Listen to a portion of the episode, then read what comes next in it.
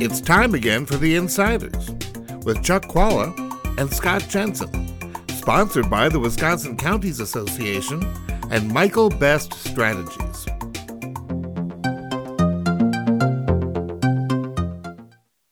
Hi, I'm Scott Jensen, former Assembly Speaker.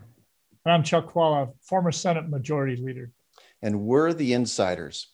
So, Chuck, uh, a lot of people don't know that a governor doesn't get control of all of the executive branch on the day that he's sworn in. Uh, in fact, governors don't get control over the University of Wisconsin Board of Regents or the Department of Agriculture or the Department of Natural Resources until two years into their term.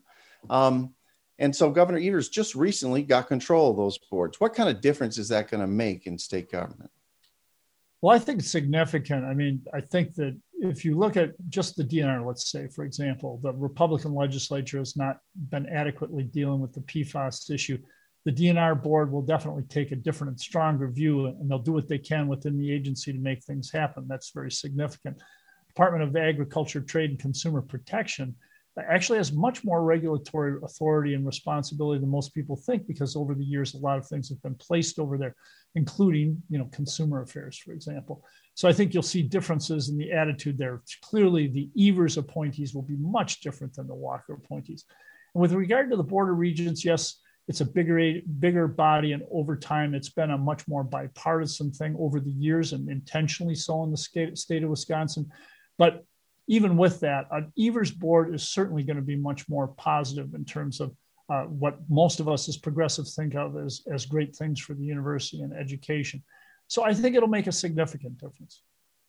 You know, I would say there's a distinction between the agencies, um, and here's why. Uh, the Department of Agriculture, the Department of Natural Resources, the governor gets to appoint the secretaries of those agencies right away. He has control of the staff.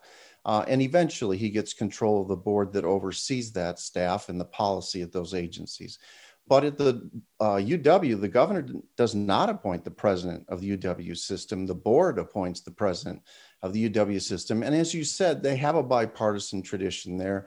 Um, and power seems to move much more slowly from the appointees of, say, in this case, the Walker administration uh, over to the Evers administration. So I expect that a Walker appointee will continue to be lead the Board of Regents. They're not going to fire Tommy Thompson on his on their first day that they have the majority there.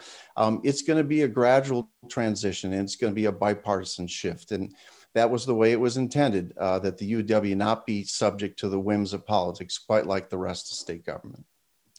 I think you're going to see shifts, and I think that those things in an in an era as we have now, where it is so partisan. The gulf between the two parties is so different. I think that these things are going to change more dramatically. Uh, and unfortunately, perhaps some of the bipartisanship in the past has been lost. But we'll have to wait and see to, for exactly what happens. But I do think you're going to see a significant shift in all three of those areas. All right. We'll see you soon. See you next time. You've been listening to The Insiders with Chuck Chvala and Scott Jensen sponsored by the Wisconsin Counties Association and Michael Best Strategies.